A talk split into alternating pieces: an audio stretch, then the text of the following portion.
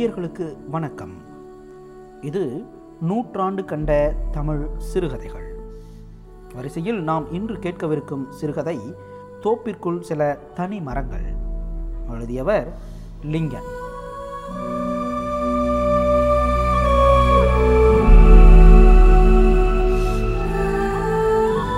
தாமரை இதழ் மூலம் ஆயிரத்தி தொள்ளாயிரத்தி எழுபதுகளில் தமிழ் படைப்புலகிற்கு அறிமுகமானவர். கருணை மனு என்ற சிறுகதை தொகுப்பின் மூலம் தமிழ் சிறுகதை வரலாற்றில் தமக்கான இடத்தை உறுதிப்படுத்தி கொண்டவர். மிக குறைவான சிறுகதைகளையே எழுதிய லிங்கன் நுண் உணர்வுகளை வெளிப்படுத்தும் உணர்ச்சி சித்திரங்களாக கதைகளை உருவாக்குவதில் வல்லவர். இவர் தேர்வு செய்திருக்கும் கதைக்களங்கள் வேறுபட்டவை. சமூக கொடுமைகள் மீது கோபம் கொண்ட படைப்பாளியாக லிங்கன் வழிபடுகிறார் கிராமத்து மனிதர்களின் அவலங்கள் இவரை பெரிதும் பாதித்திருப்பதை கதைகளின் வழியே அறிய முடிகிறது. இப்பொழுது நேயர்கள் கேட்கலாம் தோப்பிற்குள் சில தனி மரங்கள். சிறுகதை.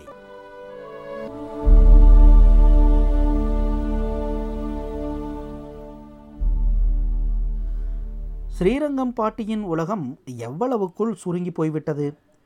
முற்றத்தில் வெயில் சுல் என்று அடிப்பது தெரிந்த பிறகு இப்போது தனக்கு ஊன்றி நடப்பதற்கு உபயோகமற்று போன ஒரு கோணலான ஒரு மஞ்சனத்தி குச்சியை தூக்கி முன்னால் போட்டுக்கொண்டு சுலபத்தில் மடக்க முடியாத கால்களை நீட்டியது நீட்டிய வாக்கில் கீழே உட்கார்ந்த நிலையிலேயே இரண்டு கைகளையும் ஊன்றி எம்பி எம்பி நகர்ந்து வீட்டுக்கு முன்னால் கிழக்கு ஓரமாய் நிற்கும் புங்க மரத்து நிழல் வரைக்கும் மட்டும்தான் அவளால் வெளியேறி வர முடிகிறது. அதுவும் கூட இரவும் பகலும் வீட்டிற்குள்ளேயே முடங்கி கிடக்கிற மரண அவஸ்தையிலிருந்து விடுபட்டு மூச்சு விட வருகிற மாதிரியான நடமாட்டம்தான். உடல் முடங்கியதும் கூடவே மனமும் முடங்கி போய் விடுமானால் மனுஷ வாழ்க்கை எவ்வளவு அவலமானதாக இருக்கும்? பாட்டி படுத்திருந்தாலும் அவளுடைய துருதுருத்த மனம் தன் பழைய நினைவுகளோடு எங்கெங்கெல்லாமோ சுற்றி அலைந்துவிட்டு வந்துவிடும். ஊருக்கு கிழக்கே நாலு மைல் தூரத்திலுள்ள செங்கப்படை ஊர் கூட தெளிவாய் தெரியும் அளவுக்கு மரமட்டைகள் அதிகமின்றி விஸ்தாரமாய் பறந்து கிடக்கும் பருத்தி காடு ஊருக்கு வடக்கே பருத்தி எடுப்பு இல்லாத காலங்களில் களை முளை வெட்டுவதற்கென்று பதிவு வேலைக்கு போகிற பிரசிடெண்ட் கண்ணப்பரின் பம்ப் ஷெட் தோட்டம். வெள்ளிக்கிழமை தவறாமல் சாயங்காலத்தில் சூடம் பொருத்தி வைத்து சாமி கும்பிட போகிற கவுண்டம்பட்டி காட்டு மாரியம்மன் கோவில் ஊருக்கு தெற்கே சுள்ளி பொறுக்க போகிற ரோட்டோரத்து புளிய மரங்கள். அங்கே நின்று மேற்கு திரும்பி பார்த்தால் தெரியும் வயக்காடு. வயக்காட்டு மேற்கு நெற்றியில் சீமை கருவேலை செழித்து மூடிய பசுமையான கண்மாய்க்கரை தண்ணீர் நிறைந்த நாட்களில் துணி துவைத்து குளிக்கப் போகிற செட்டி ஊரணி. மதியத்துக்கு பின் கொஞ்சம் வெயில் சாய ஆரம்பித்ததுமே பாட்டிக்கு கூதலடிக்க ஆரம்பித்துவிடும். மறுபடியும் பெரிய பாரமேற்றிய வண்டியை இழுத்து போகிற மாதிரி உடலை நகர்த்தி கொண்டு போய் பழைய புடவை ஒன்றை எடுத்து இறுக்கி போர்த்து கொண்டு படுத்து விடுவாள். அதுவரையிலும் அவளுக்கு இந்த இடம்தான் சரணாலயம். முன்னால் நீட்டி வைத்த காலை நிமிஷத்துக்கு ஒரு தரம் தடவி விட்டு கொண்டு தன் பார்வைக்கு எட்டிய தூரம் வரையிலும் இந்த உலகம் இயங்குவதை சீக்கு கோழி மாதிரி இமைகளை மூடி மூடி திறந்து ஒருவித அந்நிய பார்வை பார்த்து கொண்டிருப்பாள். அவள் கண்களுக்கு எதிரே நிகழும் எத்தனையோ நிகழ்ச்சிகள் அவள் வாழ்க்கையில் முன்பு நிகழ்ந்த ஏதோ ஒன்றின் சாயலாய் அல்லது ஏதேனும் ஒரு சம்பவத்தை அப்பட்டமாய் அவளுக்கு நினைவுபடுத்துவதாய் தினம் தினம் நிகழ்கின்றன. எல்லா மனிதர்களுக்கும் ஒரே மாதிரி அனுபவமாகி ஒரே மாதிரி பாதிக்கிற பொதுவான சம்பவங்கள் எத்தனை? இரண்டு வருஷங்களாய் தொடர்ந்து மலையற்று போன வாசி. ஊரிலுள்ள வீடுகளெல்லாம் வறண்டு வறுமைப்பட்டு ஊமை சோகங்களாய் ஒளி இழந்து நிற்கின்றன. தார் ரோட்டில் தண்ணீர் கொதிக்கிற மாதிரி அனல் ஆவியாய் பறக்கிறது. ரோட்டில் போகிற கிடையாடுகள் வெயில் தாங்க முடியாமல் ஒன்றின் சுவட்டிற்குள் மற்றொன்று தலையை திணித்து கொண்டும் புர் புர் என்று மூக்கை சிந்திக்கொண்டும் நடக்கின்றன. தண்ணீர் குடிப்பதற்காக அவை இன்னும் எங்கெங்கோ எவ்வளவு தூரம் அலைய நேரிடுமோ என்று பாட்டியின் மனம் பரிதாபப்படுகிறது. புங்க மரத்தடியில் குத்து உரலை சுற்றி சிந்தி கிடக்கும் தானியங்களை யார் வீட்டு கோழியோ ஏழெட்டு குஞ்சுகளோடு வந்து கிண்டி பொறுக்கி கொண்டிருக்கிறது.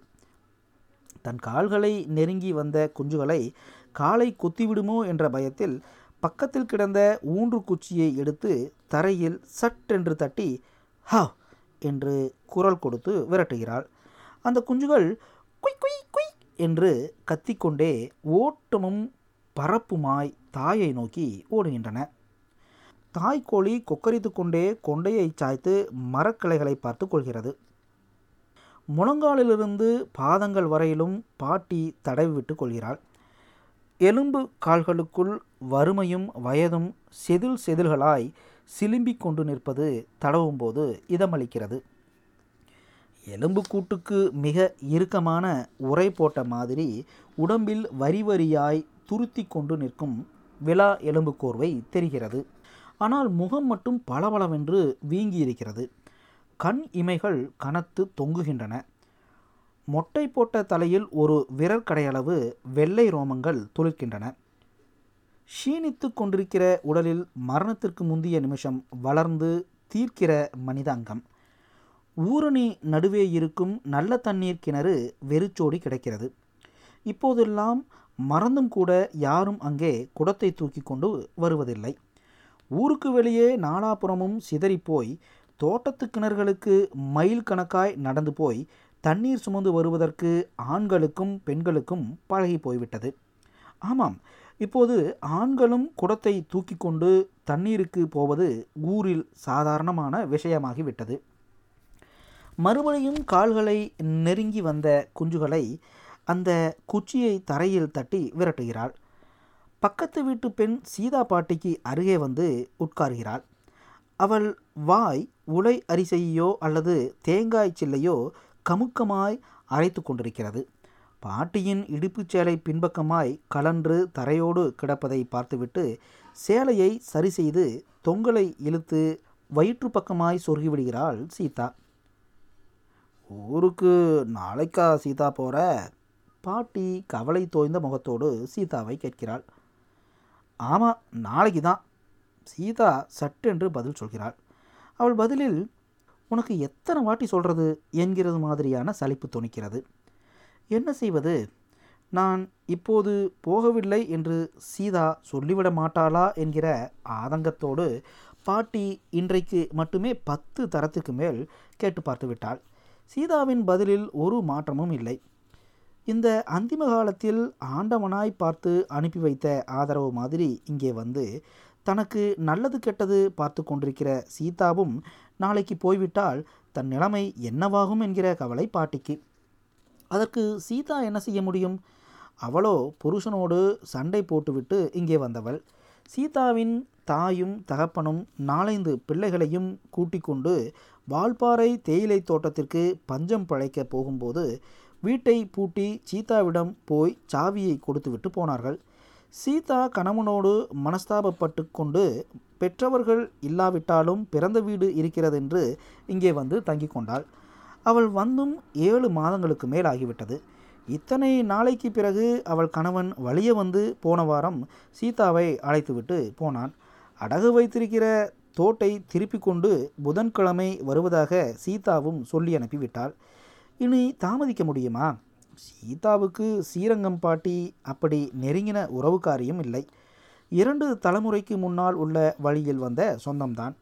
இப்படி வெளி நடமாட்டம் இல்லாமல் வீட்டுக்கும் முற்றத்துக்குமாய் இருக்கும்போது இருந்த ஒரே ஒரு ஆதரவும் நாளை அருந்துவிடப் போவதை நினைத்ததும் பாட்டிக்கு மனம் பதைத்து கணக்கிறது இப்போது இப்படி உட்கார்ந்த நிலையிலேயே உயிர் போய் விடாதா என்கிற ஏக்கம் ஒரு பெருமூச்சாய் வெளிப்படுகிறது.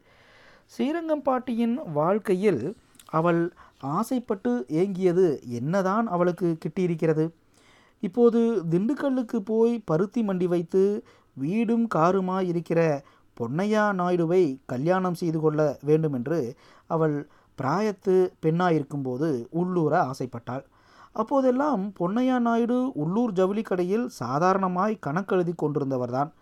பொன்னையா நாயுடுவுக்கும் ஸ்ரீரங்கம் பாட்டியின் மீது ஒரு பிரியம் இருந்தது.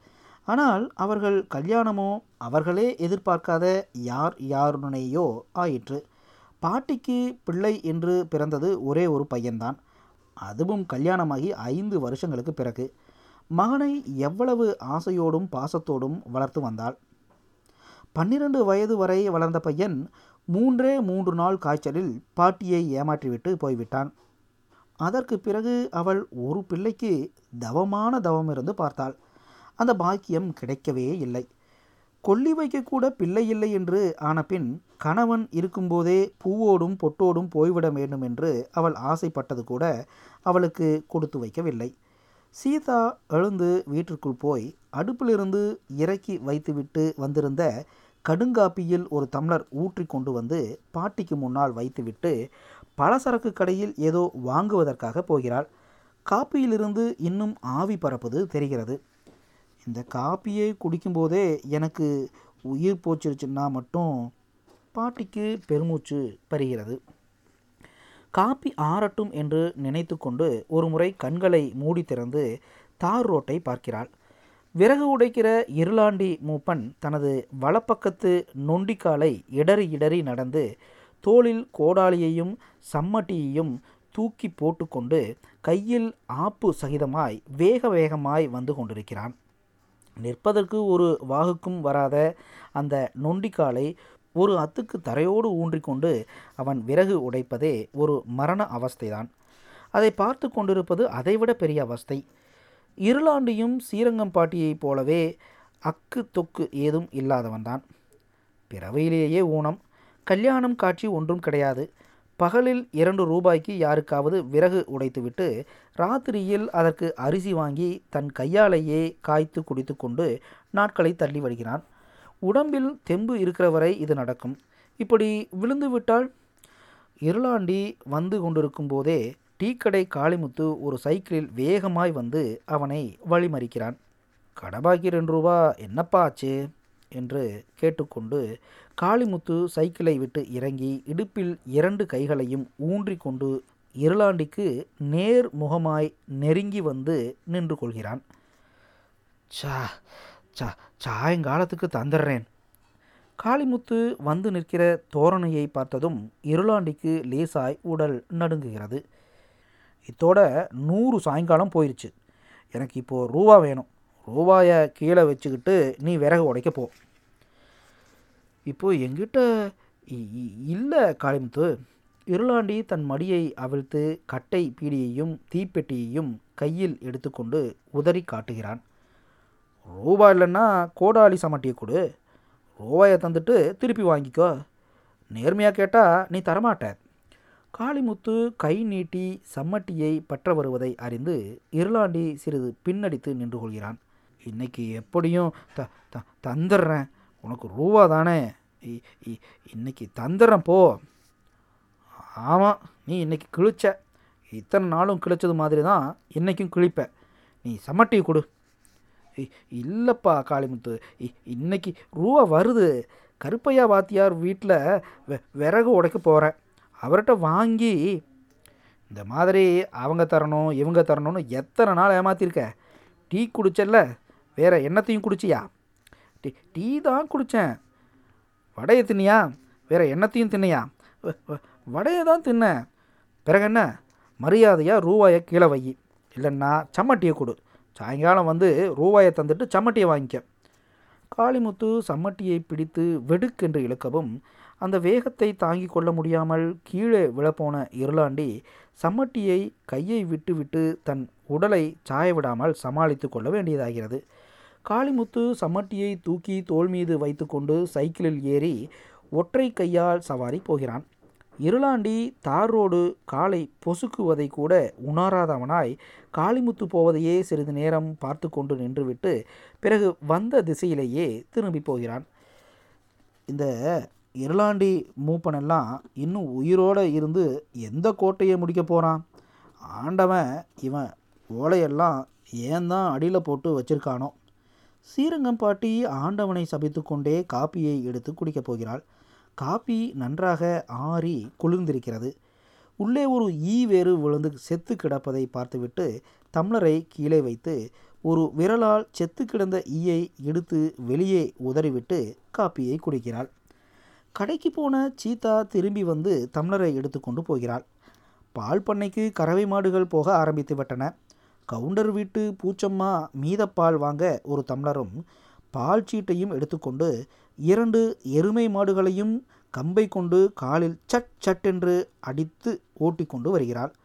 அடி வாங்கி கொண்டும் அவை வேகமாக நடக்காத போது வாளை முறுக்கி கையை கொண்டு மாட்டை முன்பக்கமாய் தள்ளிவிட்டு கொள்கிறாள். ஒரு மாடு அதையும் லட்சியம் செய்யாமல் நின்று முக்கி முதுகை கூணிக்கொண்டு படபடவென்று சாணி போடுகிறது. சாணி ஒரு கூடைக்கு இருக்கும். பூச்சம்மா சாணி கூட்டத்தின் உச்சியில் ஒரு கை மண்ணை அள்ளி போட்டுவிட்டு மாடுகளை மீண்டும் அடித்து ஓட்டி கொண்டு போகிறாள். ஊரணியின் கிழக்கு கோடியில் பறையர் தெருக்கிணற்றில் குருவன் மகள் தண்ணீர் எடுக்க வருகிறாள். மண்பானையையும் கட காலையும் கிணற்றோரம் வைத்துவிட்டு நிமிர்ந்தவளின் பார்வை நாற்புறமும் சுழல்கிறது. அவள் பார்வையின் பரபரப்பிலேயே ஒரு கள்ளத்தனம் தெரிகிறது. ஸ்ரீரங்கம் பாட்டியை கண்டதும் அவளையே சில வினாடிகள் அழுங்காமல் பார்த்துவிட்டு இவள் சாகப்போகிற கிழவிதானே என்கிற மாதிரியான அலட்சியத்தோடு அவள் பார்வையை அங்கிருந்து வேப்ப மரத்து மேடை பக்கம் திருப்புகிறாள். சுற்றுமுற்றும் பார்த்து முடித்ததும் சட்டென்று கிணற்று பக்கத்தில் குறுக்கும் நெடுக்குமாய் உள்ள வைக்கோர் படப்பு சந்துக்குள் புகுந்து கொள்கிறாள். அவள் அங்கே போன சிறிது நேரத்திற்கெல்லாம் படப்புகளின் மறுபுறம் ரைஸ் மில் பக்கமாக இருந்து மலையா செட்டியார் மகன் நாகராஜனும் அதற்குள் நுழைகிறான். அவர்கள் வெகு நேரம் வரைக்கும் வெளியே வரவில்லை. தட்டி வளர்க்குறதுக்கு தாய் தகப்பன் இல்லாமல் போனதால் பயப்பொண்ணு இப்படி தரிகெட்டு போய் அழையுது தூ இவெல்லாம் எதுக்கு உயிரோடு இருக்கணும்? நாண்டுக்கிட்டு நின்று சாகலாம். ஸ்ரீரங்கம் பாட்டி காரி துப்புகிறாள். தார் ரோட்டின் ஓரமாய் தலையில் சாணி கூடையோடு வந்து கொண்டிருந்த ஒரு சிறுமி எதிர்ப்புறத்தில் பெரிய சாணி கூட்டம் கிடப்பதை பார்த்துவிட்டு ஆவல் பொங்க அவசரமாய் குறுக்கே ஓடி வருகிறாள். வடக்கே இருந்து வேகமாய் வந்து கொண்டிருக்கிற லாரி அவள் கவனத்தில் படவே இல்லை. அந்த சிறுமியின் அலறலும் நீளமாய் கிரீச்சிட்டு நிற்கிற லாரியின் ஓசையும் ஒரு சேர கலந்து ஒழிக்கின்றன ஸ்ரீரங்கம்பாட்டி தன்னை மறந்து அட பாவி மகளே என்று உறக்க கூவினாள். தூரத்தில் ரோட்டோரத்து பெட்டி கடைகளுக்கு முன்னால் நின்று கொண்டிருந்தவர்கள் பத்து பதினைந்து பேர் திமு திமுவென்று பதறி அடித்து ஓடி வருகிறார்கள். அதற்குள் லாரிக்குள் இருந்தவர்கள் வேகமாய் இறங்கி மறுபக்கம் நோக்கி தலை தெறிக்க ஓடுகிறார்கள். சிறிது நேரத்திற்கெல்லாம் லாரிக்கு முன்னால் ஊர் ஜனமே வந்து கூடிவிடுகிறது. அது யாழ்ப்பாணம் பெருமாள் மகள் என்று தெரிந்ததும் பாட்டிக்கு மிகவும் ஆற்றாமையாய் இருக்கிறது ஐந்து பிள்ளைகளோடு மூன்று வருஷங்களுக்கு முன்னால் தான் அந்த குடும்பம் யாழ்ப்பாணத்திலிருந்து வந்தது. வந்த ஆறு மாதத்திற்குள்ளேயே கொண்டு வந்திருந்த பணத்தையெல்லாம் செலவு செய்துவிட்டு அதற்கு பிறகு தட்டுமுட்டு சாமான்கள் துணிமணிகள் என்று ஒவ்வொன்றாய் விற்று சாப்பிட ஆரம்பித்தார்கள். வேலை வெட்டி இல்லாத நேரத்தில் அப்படி எத்தனை நாளைக்கு சாப்பிட முடியும்?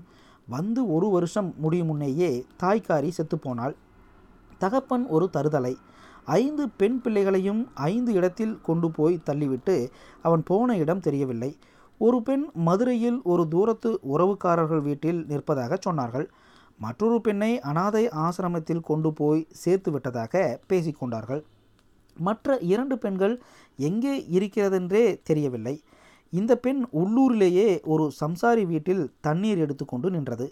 வேலையில்லாத நேரங்களில் ஒரு நிமிஷம் அவளை ஓய்வாய் இருக்க விடாமல் அந்த வீட்டுக்காரி இவளை சாணி பொறுக்க விரட்டுவாள். பாவம் அவளுக்கு இப்படி விதி முடியணும்னு ஆண்டவன் எழுதியிருக்கான். முடிஞ்சு போச்சு. எப்படிப்பட்ட சாவு? இப்படி ஒரு சாவு நமக்கு வரமாட்டேங்குதே. பாட்டி தனக்குள் குழம்பிக் கொள்கிறாள். பொழுது இறங்கிவிட்டது. ஸ்ரீரங்கம் பாட்டிக்கு லேசாய் கூதலடிக்க ஆரம்பித்து விட்டது வீட்டிற்குள் புறப்பட்டு விட்டாள். இனி மறுநாள் விடிந்து வெயில் சூடறுகிற வரையிலும் அவள் உலகம் நான்கு சுவர்களுக்குள் அடைபட்டுவிடும். கனமாய் விரிக்கப்பட்டிருக்கும் பழைய துணிகளையும் மீறிக்கொண்டு கட்டில் கயிறுகள் முதுகெலும்பை அழுத்தும் வழி தாங்க முடியாமல் இருபுறமும் புரண்டு புரண்டு படுத்துக்கொண்டே இருப்பாள். பார்வை மட்டும் ஒன்றிலிருந்து மற்றொன்றுக்கு தாவிய வண்ணம் இருக்கும். கம்மந்தட்டை கூரையின் புகை அப்பிய உட்புற முகடு. மாலை நேரத்தில் கூரை துவாரங்கள் வழியே வீட்டிற்குள் ஊன்றப்படும் ஒளி கம்பங்கள். அதற்குள் நெளியும் தூசி புழுக்கள். கிழக்கு பக்கத்து சன்னல் இடுக்கிற்குள் சொருகி வைக்கப்பட்டிருக்கும் கருத்து போன அகப்பைகள். குறுக்கு விட்டத்திலிருந்து இரண்டு கயிறுகள் அருந்து ஒற்றை கயிற்றில் சாய்ந்தாடுகிற உரி. சுவரில் ஒன்றையொன்று விரட்டி பிடித்து விளையாடும் வெள்ளை பள்ளிகள் இப்படியாய் பார்வையை ஒன்றிலிருந்து மற்றொன்றுக்கு மாற்றிக்கொண்டு வெகு நேரம் படுத்திருந்த பின் கண்களை சொருகிக்கொண்டு பாட்டிக்கு ஒரு சிறு தூக்கம் வரும். கடவுளே இந்த தூக்கம் மரணமாய் மாறிவிடக்கூடாதா என்று அவள் மனம் மருகி ஏங்கும்.